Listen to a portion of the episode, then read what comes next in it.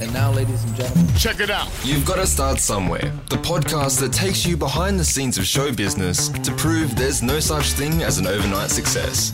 With your host, Rachel Corbett. Well, it's been a while since I've been in your ears, but I'm back for a big one because it's the 10th anniversary of a very special show called The Project. And I am chatting to a lady who has been up on stage recently taking the Logie for said show. She's one of the most popular and well known faces on Australian television. She's also a gem of a human, Carrie Bickmore. Hello. Hello. Can you come around everywhere and introduce me like that? Yes, I can. Anytime you enter a room, here she comes. I mean, you could probably condense it a little bit. Okay. yeah. I'll work on my delivery. I'll see what I can do. So everybody knows you and, you know, you're a very well-known personality, but the thing about this show is that a lot of people don't know the beginning part of people's story. Uh, oh my god. Is that my phone? What a professional. I thought I had it on silent. Hold on. I do. It's on silent. Look at that. Oh. Yeah. Well, what's happening? I don't know. Oh god. Well, for God's sakes answer it if it's It's my dad. Oh, okay. He helped me start get my start in radio. He so did. He's obviously heard we're talking today. he has. He knows he's going to feature on the podcast. Sorry, everybody. So this is about the beginning of your career and how you got into media. Is, is this something that you wanted to do from when you were super little? So, speaking of my dad, um, he was very involved in Austereo from day one. So, down in SAFM in Adelaide, um, he started up that. He was sort of the financial guy behind that uh, with Paul Thompson. And as a little girl, my parents split up when I was really young, and I lived in Perth um, from when I was five. I'd come on school holidays to Adelaide to visit him, and he obviously still had to work. So, I'd sit in at SAFM hours on end, all day long, often underneath his desk drawing, or I'd go and sit in where the announcers were and just watch them. And I don't think I realised it was all kind of going in at that time. But as I got older, I remember my first memory of thinking I wanted to be a journalist was at a party I went to in year seven, and you had to come dressed as what you wanted to be when you grew up. And I came dressed uh, as a journalist, complete with beret, because that's what journalists wear, uh, and a waistcoat. And I that was me saying I wanted to be a journalist. And then I also loved dancing, and I kind of toyed with the idea of I did ballet every night of the week for hours and I toyed with the idea of becoming a ballerina and we had a careers advisor come to school when I was in year 10 and she said what are you going to do? And I said oh, I'm going to be a ballerina. And then she was like mm, well it's a pretty tough thing to make a career out of. I think you need a backup. And she said what else do you like doing? And I said oh I really like talking and I like the news. And then she said well why don't you become a journalist? And because I'd already had that in my head I thought oh that's good. That's another person saying I should do that. And so finished school and went straight to uni and studied journalism. So it, it kind of feels like yes from a young age I must have just known that was what I wanted to do. Mm. Yeah. Were you conscious having, you know, your dad in the business? Because I think one of the things a lot of people who want to get into media who feel like it's a bit of a hurdle, they always say, "Oh, well, it's who you know," and I don't know anyone. Yeah. Were you conscious of that? Absolutely. So I did work experience um, at SAFM in Adelaide for two weeks, and I used to get up um, at like four a.m. and it was in the middle of winter in Adelaide, and I'd drive there and I'd sit in the newsroom and do all that, and I never sort of referenced my dad at all, even though everyone obviously knew it was my dad. I, I remember thinking if I don't talk about him, he doesn't exist, you know. And then when I left uni, I was in my final year of uni, and our uni lecturer said you should try and get a job before the end of the year when everybody wants to get a job. And so I went to 92.9 in Perth and I sent them a letter Uh, and but I didn't say my last name because I just didn't want to be associated with my dad because I thought I want to get this on my own merit. And they let me come in and do some work experience and I thought that I'd got away with it for the full week, you know, being there as just Carrie, like not attached to my dad. And they also knew who I was, but I was so conscious of not being just my father's daughter and having, you know, used him to get in that I ended up doing work experience, I think, for six or nine months for free. I'd go in there on my own accord before uni, 5 a.m., and I'd watch the whole news, um, Brecky News roll out. Um, I'd go in there after being out all night partying on the weekend. I'd go Saturday, Sunday and watch it happen. So I just spent a lot of time trying to put in the hours to learn what they were doing and how it all worked. And one day, it was a Saturday, I was in there very hungover, and the newsreader at the time fell sick, and I rang the news boss and I said, Look, she's sick, you're going to have to get someone else to come in and read. And he said, Oh, you can just do it. And I was like, Well, no, I can't. He goes, You can. I've been listening to you do your news reads in the news booth. I can hear you out here every time you're in there because I used to go in after the brekkie Yeah. period had finished and just go over and over and over. he said, "You do it." Um, and I did it. And then the Monday, he offered me a full time job. And so I'm very aware that they knew of my dad and knew of my association, but I was so conscious of it. I think it meant I probably went a bit over the top in trying to um, work so hard so no one could ever question, Mm. you know, that that's how I got the job. And as soon as Nova approached me to do some work, I applied for a job at Nova in Melbourne.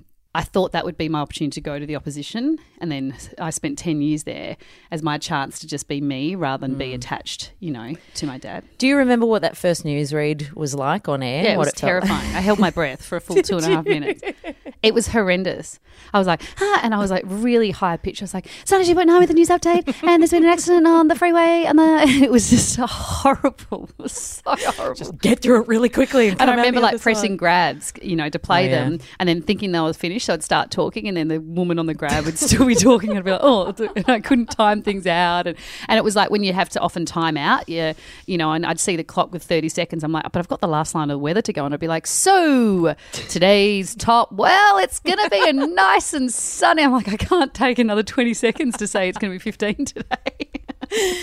Did you, when you first got in to do that work experience at 92, were you sort of from the first day thinking, yeah, this is where I want to be? Loved it. Yeah. I absolutely loved it. I loved that it was so fast because every 15 minutes there was news and traffic. So there was no sitting around. I kind of loved it was working with the breakfast shows, so with FM News, which is why I've always loved sort of the FM format, which funnily enough is similar to the project. Mm. It was the ability to chat and do the news at the same time. So they'd often interject into the news or at the end go, "Tell me more about what's happened over," and you know, and I got a chance to chat with these funny people on the brekkie mm. shows, and I absolutely loved it. And if I had stayed doing that for the rest of my career. I would have been absolutely happy. Did you ever sort of think about going into print or anything, or did you? Was it radio because that's what you knew and that's what you'd been around all the time? I tried my hand a little bit at print during uni days because we had to do a portion of each, and I much preferred the TV and the radio section. I don't have great grammar, and spelling is pretty bad. You ask Chris, my partner, he's like, I've never met somebody with such bad spelling. You communicate for a living. Get it together. I talk. I don't have Yeah, to put know. full stops and punctuation, you know, in my conversation. Thank God for that red squiggly line that pops up because if it wasn't for that, everything that goes out of my inbox would be an absolute disaster. So you went across to Nova after your time at 92. How long were you at 92 for? So I started work there when I was 19 and I started my first day on air at Nova was on my 21st birthday when I was so it was 20 when I was 21 you yep yep good. Um, and I'd heard because Nova had started in Sydney and I heard Nova was starting in Melbourne. I thought I want to go and live in Melbourne for a bit and, and hang with my dad. And so I applied for a job and uh, Dan Bradley who was the PD at the time I didn't sort of hear anything. And then he said oh I'm in Perth and I've just heard you do a news bulletin. Do you want to meet up? And I was like, oh my God. so we organised a place to go meet to have this like stealth conversation. yeah. And we got we rocked up there and all the board from Austereo were there having a lunch. And Thank God Dan knew. Yeah. And he's like, um, just FYI, I think we need to pick another place. And so we went and met somewhere else. And then, yeah, he offered me the job and I came over and started doing the drive news there. And so I'd probably been at Austereo for, I reckon, maybe two and a bit years. Have you always gone job to job? Has there ever been any stretches where you sort of have been out without a gig? No, I was reflecting because I've been off the project for eight months now, having my third Addy. And even though I've been doing radio every afternoon from my house, and I'm about to say it's been the longest stint of not working, but I just said I'm doing radio from my house because I think that sort of sums me up. I've never had a stint hmm.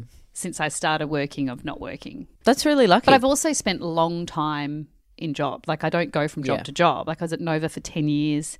You know, I've been at the project now for almost 10 years. I really like joining a team and then seeing it through. I, I really, that's how I work best, I think. when you got to Nova, you were doing Drive with Andy Ross. And I just saw him in London actually the other day. Oh, we were really? reminiscing about the days when, yeah. So was that sort of a traditional news role, and then you were kind of brought in to play around, and Yeah. then you ended up being a team together? Yeah. Did you find that kind of because sometimes newsreaders, when I work with some newsreaders now, and that when we're trying to get them out of newsreader mode, it's quite hard because they're sort of like, oh, but this is the way that I've been taught to talk. I guess you're doing that from the beginning of your career, so it's not I like think that helped. Yes, spending tw 15 years getting in that groove. But did I you also think he helped. Right. So he had this way of dragging out another side of me. And I think we became friends. So he knew my points to push to sort of break that newsreader facade down a bit. Because I know what you mean. Like, and you're, it's obviously drummed into you as a journalist about everything from, you know, your code of conduct, ethics, all of that, to then have someone laughing with you about something that happened when you're in the toilet, you know, 20 Yeah. minutes before. Yeah. But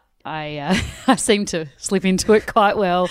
Well, the other thing is just the voice, right? Because the thing about But I never really had a newsreader voice. That used to be a complaint. So, because what happened ah. was when I first started in radio, Nick Nolan, who was the news director at 90.9, said to me, just imagine you're chatting with friends and telling them what's what's been happening. Mm. So I that's how I learnt about news. So I didn't learn necessarily all the inflections that come with news reading. Which ended up being a bonus because when we started the project, they wanted it to feel slightly different. Um, so, not quite so like this, Yeah. and more just, hey, this is what's been happening. So, I think probably that made the switch between reading and then going into the chatty stuff with the on air announcer maybe a little bit easier because it wasn't such a tonal, you know, and my voice didn't have to change so much. Did you feel like there was a fork in the road? Because you and Andy then did a show together. Was it Breakfast that you moved to, or, no, so we stayed Drive in together? Drive, and it became the Andy and Carrie Drive show, and um, I absolutely loved it. But now that I look back, I realised I was completely unprepared for it, and probably actually wasn't very good at it. And we went number one weirdly, and then the next day we went for a meeting in with our boss, and I um, arrogantly thought we are about to get a massive pay rise, and we were taken off. Uh, the, the show was taken off us, Right. and I remember being so devastated and I was just like, what do you mean? Like I thought the purpose was to go number one. But the purpose is to do a good show. And I think Andy had all these runs on the board. He was the experienced one. And I think even though we had great chemistry and some of the elements of what we did was really good, mm. I was just so green. And I just don't think I was up to the challenge. And they could hear that, obviously. Mm. And my dad, I remember my dad saying to me, you know, it's the industry. Like, you just got to, like, this is to happen multiple times in your career. Put your head down, go back in there, don't sulk, keep working hard, and you watch things will swing around. And so I did that. And a few months later, I got offered the job on Rove. And I remember, you know, it's taken me probably till recently to turn around and say to Dad, you were right. Um, but he was right. And I think, you know, I could have so easily, I remember, I think in the depths of despair crying, going, I'm leaving the industry. And he was like, oh, don't be ridiculous. It's being dramatic, you Yeah. know. But I actually think it was really a really good thing that happened because I wasn't ready. And it meant that I had to build up some other skills before I came back to the position to do something like that again. Did you go into reading news for Hughesy and Kate after that? Yeah, so I started uh, doing Rove, and then I moved to Brecky to doing it with Hughesy and Kate, and I did worked with Hughesy on Rove, so it meant that we had a great Ah. relationship. How did Yeah. the Rove thing come about? And there's a guy called Rob Brearley who still works at the project. Who's a brilliant guy. He they were looking for a news presenter to do this sort of comedy segment, and he used to listen to Andy and I on the way home. And he said, you know, I've heard of this girl, and so they contacted my manager and. I still, when I rocked up to that audition, thought I was because when you watched Rove, Sandra Sully did a news spot in the middle of it, but a genuine, like, straight news spot. So I thought they must have been trying to bring that in house.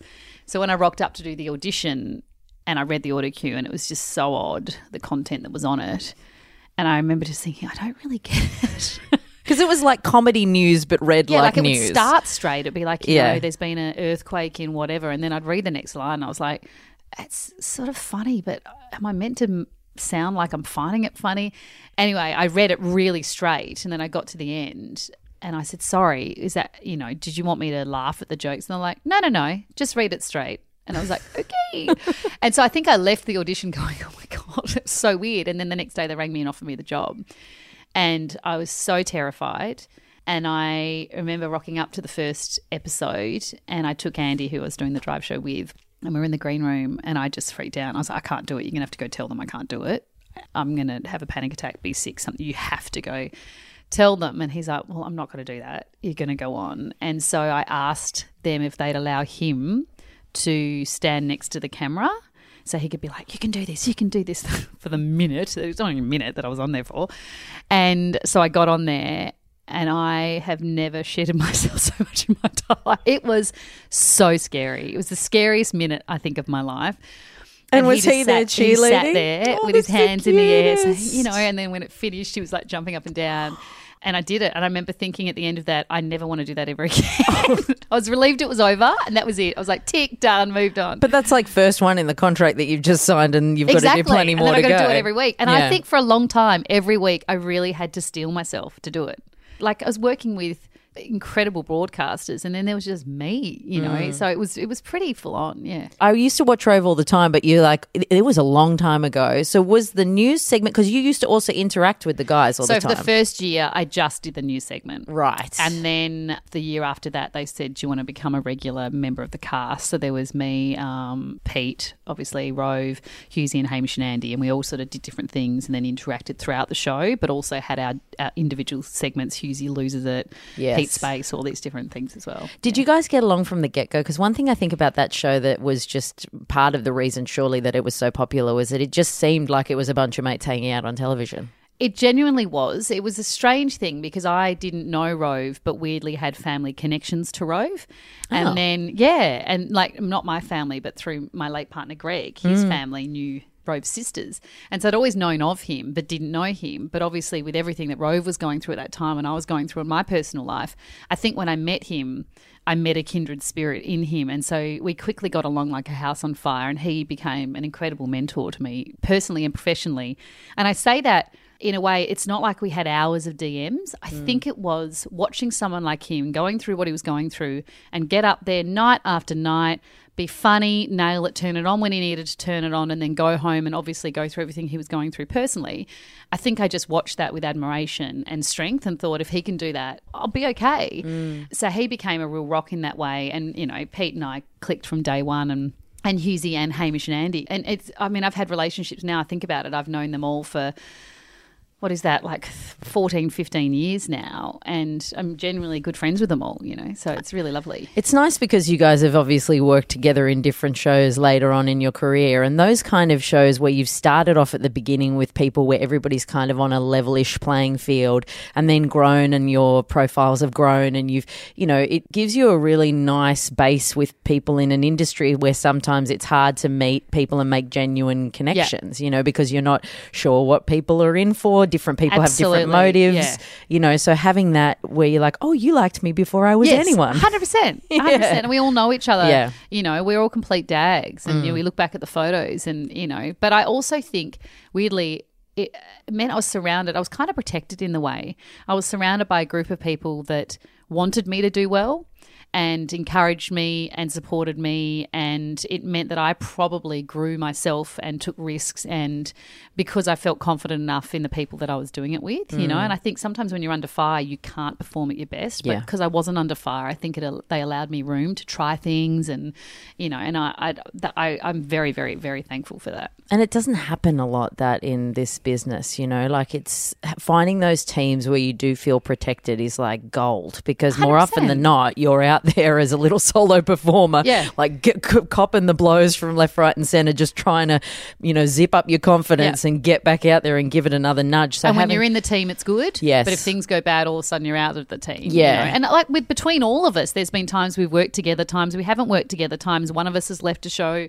times other ones have joined the show. And throughout it all, I can genuinely say everybody has supported everybody in their own unique way. What about the profile shift from that? Because Rove was a massive show. So obviously you've gone from being behind the mic and radio to actually being your face on TV.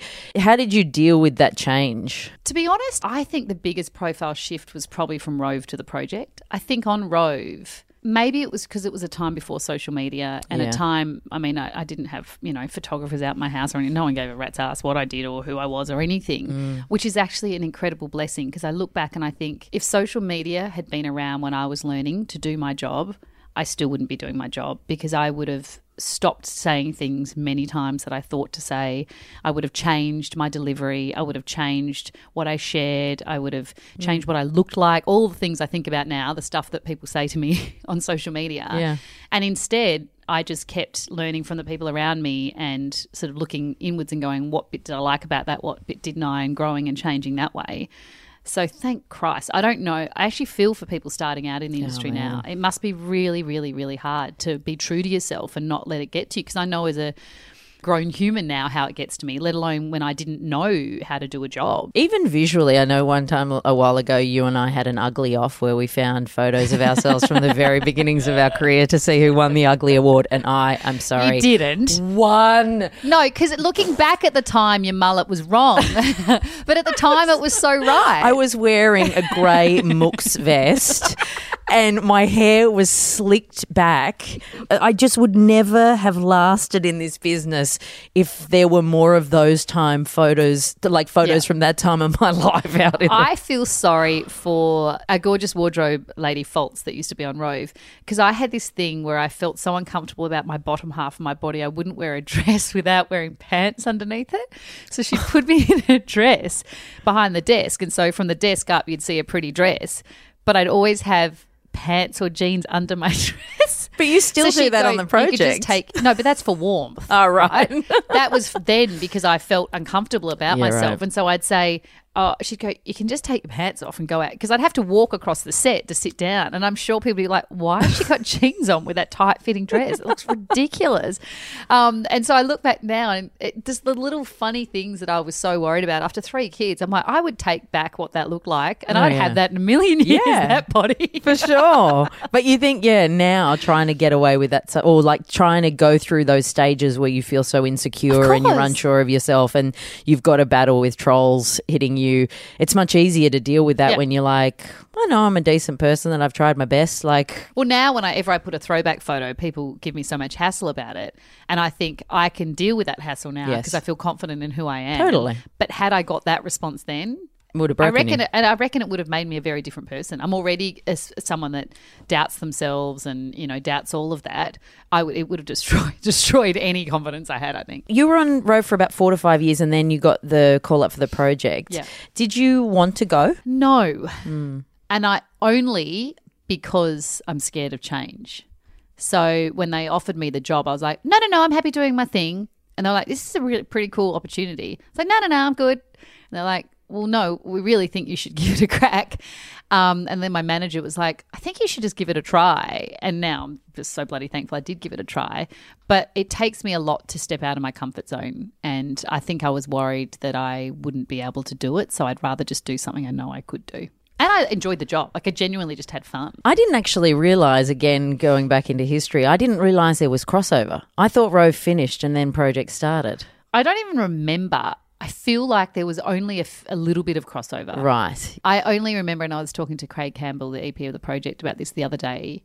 Shortly, I think, after I started the project, we had a, would it have been 10 years of Rove show or something? Because we were talking about how we've got the 10 years of the project coming up. And he said, Do you think you'll do what you did last time you celebrated 10 years of a show? And they had this Rove special where they brought everyone on from over the 10 years, cast members, and they had them on for like 10 minutes and then brought the next person on. And so they went, they started at the beginning, right? And because mm. I came on so late in the 10 years, I was the last on. And I was expected to be waiting for about an hour in the green room with a champagne, only I was in there for about three hours with champagnes plural and i walked out on set and thought it would be funny if i grabbed the bowl of m&ms and just throw it in the air so i just threw it in the air and i remember looking around and i was like no one's laughing and then i quietly sat down i was like anyway so That fell flat. so i won't be doing that at the 10 years of the project I hope. I hope not. What did the show, the project, what did the show look like back then? Apart from partially brown, we looked at some old photos from right at the beginning, and the set was very brown. Yeah, it's like we'd put a fil- Instagram filter on it, like the olden days yeah, filter. Valencia. yeah, Um, yes, and I wore a brown leather jacket that first night just to match the set. sexy. Um, in fact, I had it in black, brown, and tan. So You I still do ro- that? I could rotate. I could I, rotate. I What do you mean? I mean, I saw you just recently bringing like a bunch of jackets, and you had like them in every single color. okay, but not those ones from ten Oh, years no, ago. no, no, no, I just mean Mate, when you find a good cut, you stick it. That's what I mean. That's what I mean. You just because I do the same thing. If I like something, I'll buy nine of it. But this jacket was a trademark. You know, we were almost thinking about trying to find it so I could do it for the 10 years with it on because it was so bad. Um, the first episode is such a blur, and I don't plan on watching it till I'm at least 70 because I think it would make me maybe be sick because I would have just been so terrible. And I do remember, as I mentioned at the Logies the other day, at the end of it, Hughesy saying, "Well, that's my career done." and I was just like, "Holy hell! If that's Hughesy saying that, this is me. This is that was fun." And that's never going to happen again. That was me. And then the fact that we got another night, and then got another night, and another night, and thank God Channel Ten gave us some time because it took a long time. I mean, you were talking about it wasn't like we could watch a format and go Dancing with the Stars. See how they do it in America? That's what we're doing here, guys. Have you watched it a few times? You get it. We just had Craig Campbell, our EP, going. So this is what I'm thinking. Yeah. let's give it a try. And I remember there was lots of news reads. There was like maybe it was a half an hour show, and there was like 20 news reads in the half hour. Wow. And I'd do a news read, and then Hughesy and Charlie would make a joke. Then I'd do a news read, and then Hughesy and Charlie would make a joke. So it was just very like da da da da da da, you know. And it's still, you know, the gear changes. Everyone laughs at. We still have some gear changes where we quickly go from one thing to the next, and that's what TV is now. You're just used to things moving so fast. And people back want then- that. People's attention span is Oh, like so point short. two of a Yeah. second. They're like, oh, something new. Yes. Yeah. Oh, yeah, We've moved on. Great. Like it's I was getting perfectly. bored. yeah, it's perfectly suited to today's attention span. Yeah. Well, back then though, it was as fast, and Mm. we've almost slowed it down a bit, which is a weird thing because we're a fast show. But for back then, it felt so fast. And it definitely wasn't as, I don't know, it didn't spend a lot of time uncovering stories the way we do now, doing investigative pieces. All of that was very different. It was much more of a, the news of the day, let's find the comedy and the chat and react to it. Hmm. So it's evolved and changed a lot. And there's a lot of that still in the show today, but with added extras. A lot a lot of things have changed. What was the audition process like? How did it end up being you, Charlie, and Hughesy? So when they asked me to come and audition, at that point they were planning on having two hosts and then a news person at the end, which is what I was auditioning for, and then a comedian at the other end. So kind of like it is now, but instead of the fourth, as we call it, that rotating person like yourself that Hello. comes on, um, it was going to be um, me or whoever is a newsreader bringing the news. And so Charlie and I, because we were uh, working at Rove together, he was a writer on it as well. They got us to sit through every audition. So I sat one end and Charlie sat the other while they auditioned the hosts. And then on the very last day, they were like, actually, you guys have been getting along quite well together. Do you want to sit in the middle? And they'd always wanted Hughesy as part of the mix. So they brought him in as well. And then I think we'd had the benefit of having three days of watching everybody else try and for us to develop a rapport. And I think they just went, actually, that works really well. And then even from when the show started, I can't quite remember when it was, but after a few months, I moved from that news role into hosting it. And I think it was more to allow then Hughesy. It's very hard, I think, to do all the heavy lifting plus be spontaneous and funny and bring huge amounts of content, which we were mm. relying on Hughesy to do. So I think they went, okay, let's take some of the just the mechanics off Hughesy so he's got room to play. And they gave them to me. And so in the end, Charlie and I did a lot of the base hosting, you know, the ins and outs of breaks and stuff. And the three of us then just developed this really lovely way of hosting it together. One of the, you know, big parts of the show is the live audience, but on that very first show, there wasn't even one, right? Until Hughesy was like, "Why are there no the people?" Shits? and I remember thinking, why is he so worried about an audience? It's a news show. Like we don't need an audience, and he couldn't have been right, more right. Mm. Without an audience, the show wouldn't be what it is. And the audience uh, amazes me. So that first day, they just went around the office and made a whole lot of people at Channel Ten come and sit in the audience. And then from that day on, we've had an audience every single night of the project. And I think, oh my God, like how many people must have come to see the show over the years? But he was so right in the sense that even though there's the news element, for the comedy to work, often I've noticed with the guys, it won't be the first joke they make, it's where it ends. It's the fourth or fifth time they go for something or play with something that it really picks up speed. And but you need the audience to give you the reaction the first time to then go again and then go again mm. and play something. And then i think across the desk when you've got reactions from the audience you're braver and you're willing to put it out there a lot more and i the show would be so boring without an audience i reckon i think the mm. audience is what makes it It just gives you- very wise to have picked that up gives you the energy too when you're there yeah. to be like, "Oh, there are people in the yeah, room." I better, yeah, because when you're just talking to a camera, you Yeah. forget that there's people watching. Yeah. yeah, so it makes you go, I better give a good effort tonight. exactly. It's were you guys aware at the time because one of the things that networks, radio, television, whatever, don't really do is let something bed in. They don't sort of give things a time. It happens more so in radio. There's a sense of like, oh god, it's not working, drop it.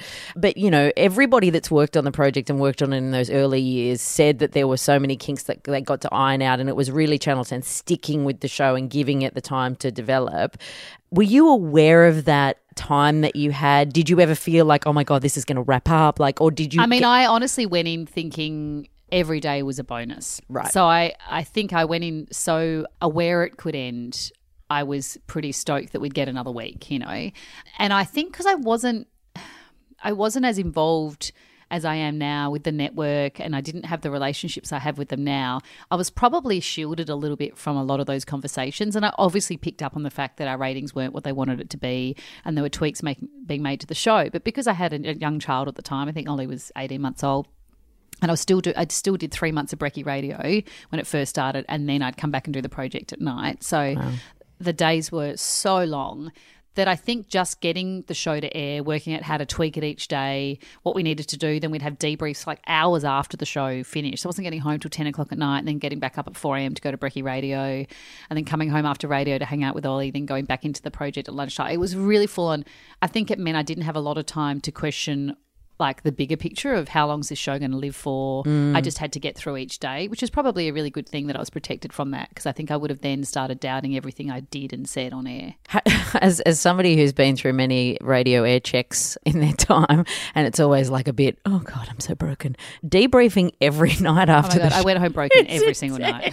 every single night. That's so intense. yeah, it was really intense. Holy Yeah. hell! It- but I think we were so invested in it Yes. as a team. We wanted it to be better. So we could get off air and be like, what worked? What didn't work? What do we need to change? Mm. And I can't remember who it was that eventually was like, this is going to kill us all. you know, and I think now we know it's every night of the week all year round, right? I can't even remember half the episodes, more than half the episodes we've done, right? After 10 years. But in those early days, every episode's a huge thing when you've only done like three weeks of episodes or mm. something. So we overanalyzed every every inflection. We thought about how we could have done that differently. But I guess that does mean you're all trained on the same goal. It's like, Of course, yes, yeah. you're just like, how can we make that better, this better, and that's an amazing place to be. You you now do the show on radio with Tommy Little. You were hounded to do that by the Hit Network for a long time, and you said no. Well, no, it was more that Gemma from the Hit Network, who is a very persistent woman, and she knows that I think that about her, she kept saying, I want to do something with you. What could you do? Right. And the options she was giving me, the different job offers, just wouldn't have worked within the day, my project day. So I didn't want to do brekkie hours because the mornings are my time with my family because I miss out on dinner time with my family. And that was just a line in the sand. No matter what anyone offered me, threw at me, whatever, I was like, that is my time with my mm. family. And then obviously doing later, later in the evening or, you know, f- drive time, four to six or anything like that, would have meant I couldn't do the project. So I just kept saying to her, I want to do the project. So if we can find a way where I can do the show when I'm already at work. Um, and then she said, What about we find when's your gap in the day? And so I spoke to Craig, the EP of the project, and I said, How would it work if I did an hour show from three to four in the middle of our day schedule? And we sort of rejigged things. And I thought he'd go, Oh my God, it'd be too hard. And he was like, You know what? Just do it, you know? And he was supportive of me of me having a crack and trying that. And then we built the studio within the project. So I just ducked between the two. And it's been so great for me to flex those muscles again as mm. well. And I'm really also glad that I just went, no, it's not right for me, these other circumstance. Because I think sometimes through fear of what if I never get offered it again, you just say yes, yes, yes. And then, like, I know me and I won't do a good job if I'm not coping. And I knew I mm. wouldn't cope if I added more, you know, another five hours of work to my day. I know when you were getting into that, you were sort of thinking that you- you didn't want to share so much of your personal life, and that has. That, I mean, that's what you share a lot of on the show. Like, did you become more comfortable with this idea of actually I can give of me? Because there is a sense of protection in a way. You want to keep some things in because how public your life is. Yeah, it's really interesting because I felt like I shared a lot on the project already. And I think it timed shortly after my Logie speech, it was a couple of years after my Logie speech, where that was the moment I went, now's the time to let people in. Because I think by letting people in, not only can I help change the conversation around brain cancer, but I can also probably help people who are also going mm. through something like that to know they are not alone. And I think sometimes when you're going through something like that, that's not when you can do it because you're just absolutely bunkered down surviving. And I think when I sort of brought my head up from that, I was like, oh, okay, you know, I, I now want to talk about it. So I think it, the radio started at a time where I just had started sort of opening up a little bit more. And from my early Rove days, I mean, if you look back at the clips of Rove, they are me talking about the most personal, weirdest, wacky things that had happened in my week. So I kind of have always done that. I think the thing about the project is so much of it is news and conversation that mm. you forget that there's that element as well, you know. And I was looking back, they, they gave us a list of funny moments from the early days to talk about in our 10 year, you know, I don't remember half of them. And I think the second show, I pulled out my chicken fillets from my bra and put them on the desk. I mean, nobody wants to see that.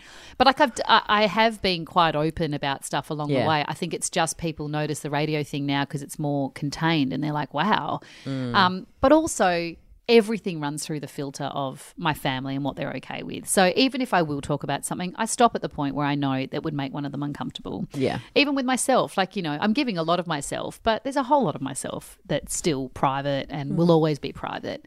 So it's always a fine line for me. And working with Tommy's great because he knows how, how far to push it and when to back off, you hmm. know. You've had three kids now. Have you ever felt Three. three. I know. What? Who would have thought that was going to happen? You know what? That makes my, my already dying ovaries do die a little more. All I will say though is yes, here we go. no, I didn't know whether I'd, I had one, and then I never thought I'd have any more again. And here I am with three. You don't know what's around the corner. I know that's true. Hey, I want them. It's just like That's a- what I mean. Though. It's a lot. Yeah, I mean, three's a lot. You'd have to get some stuff done pretty quickly. to Yes. three out, and it's it's a lot. It's a lot. Do, have you ever felt like worried about how having kids would affect your career because it takes you out, or have you ever felt because from the outside looking in, it feels like you've been in these shows where you've had great relationships where they've been like, we want to keep you, you know, that really genuinely solid sort of, we love what you do, have your babies, and we'll take you back kind of situation that I don't think I've ever really felt like I've been in.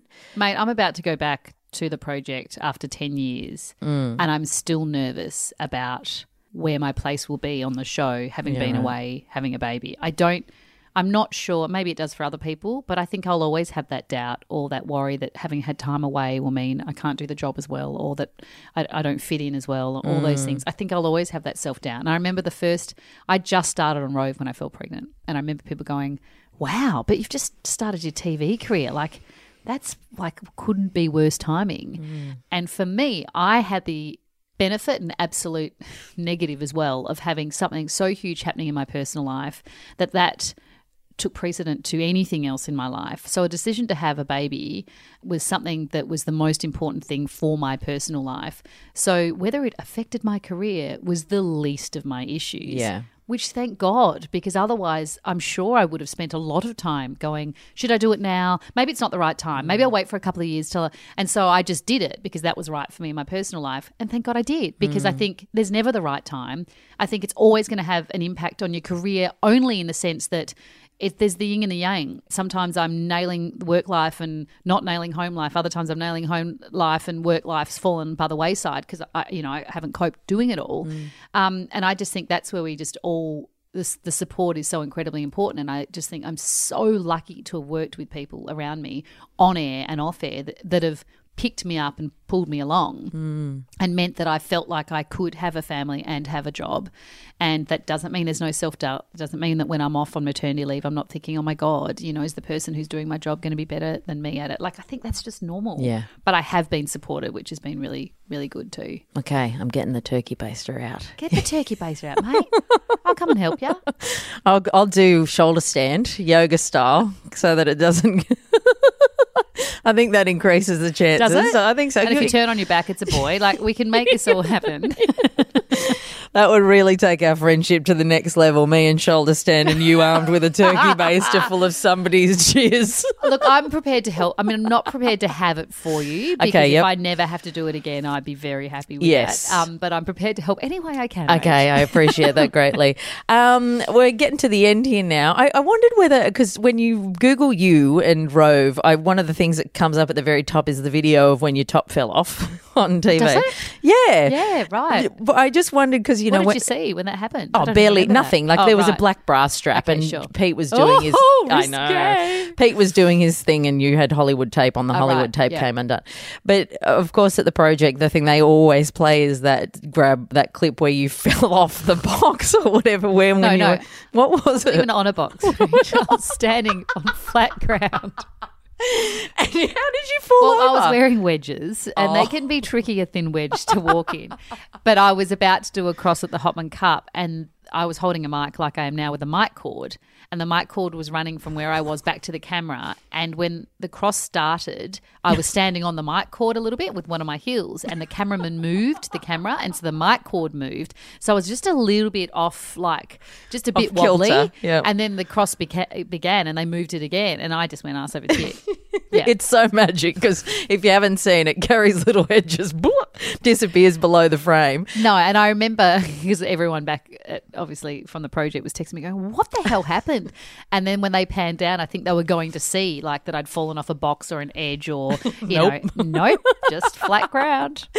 Just, I, I just wondered if you had any top of mind things. Because live TV is one of those things where shit happens, you know, At and the you time I said the c word on air, Qantas, I'm talking about. Um, I think that's why I've only ever done live TV, right? So Yeah. Rove was live and the project was live. Mm. I can't. Ima- I don't think I'd be good at something where we had to do multiple takes. oh no, I think I am just better at just doing it. You've I- seen me try and take photos of myself. I get dead behind the eyes after one. Like, It's like when they every now and then we have to do a pickup question at the project or something because the Oh, yeah. audio went funny, and we'll do it, and they'll be like, "Can you look like you're interested in the, what's happening?" what happened to the life in your eyes? God, come back to us. What do do you remember that ep where everything we had nothing? Oh, Actually, yeah. were you on air? I No, wasn't you on were- it, but you got. But Fitzy was, and they had right. to act out all of the news Yeah, we clips. lost. We had no vision to run, no auto cue, no packages, no news, nothing. Far a minute out. to go to air, and so we ended up. I read the news reads off the piece of paper in front of me, and Fitzy and I think it was Waleed and Pete acted out the news. Far But it was out. so fun and Yes. exhilarating, and I was like, "That's why I love live TV." Yes. and I think that's why when you flex those muscles for so long, because you'll meet some people that in that situation cannot do it. The eyes go wide. It's like, I've only ever dealt with auto cue. I don't know how to ad lib. I can't. So when you've had that practice and you're dealing with professionals who are like, you need me to get up and prepare, pretend that I'm like murdering someone in a back alley and the, as this news story's going, I can do that for I you. mean, to be fair, I quickly filtered out the serious stories because I thought there's some stories Right, here that yes. no one needs to see acted out. but I also think it's trust. Yes. I think you have to have trust with the people that you work with, and I have trust with those people. I always have had that with the people I work with. what, do, what do you think is the best and the worst thing about the entertainment industry? Um, the worst thing is probably you can't have a bad day.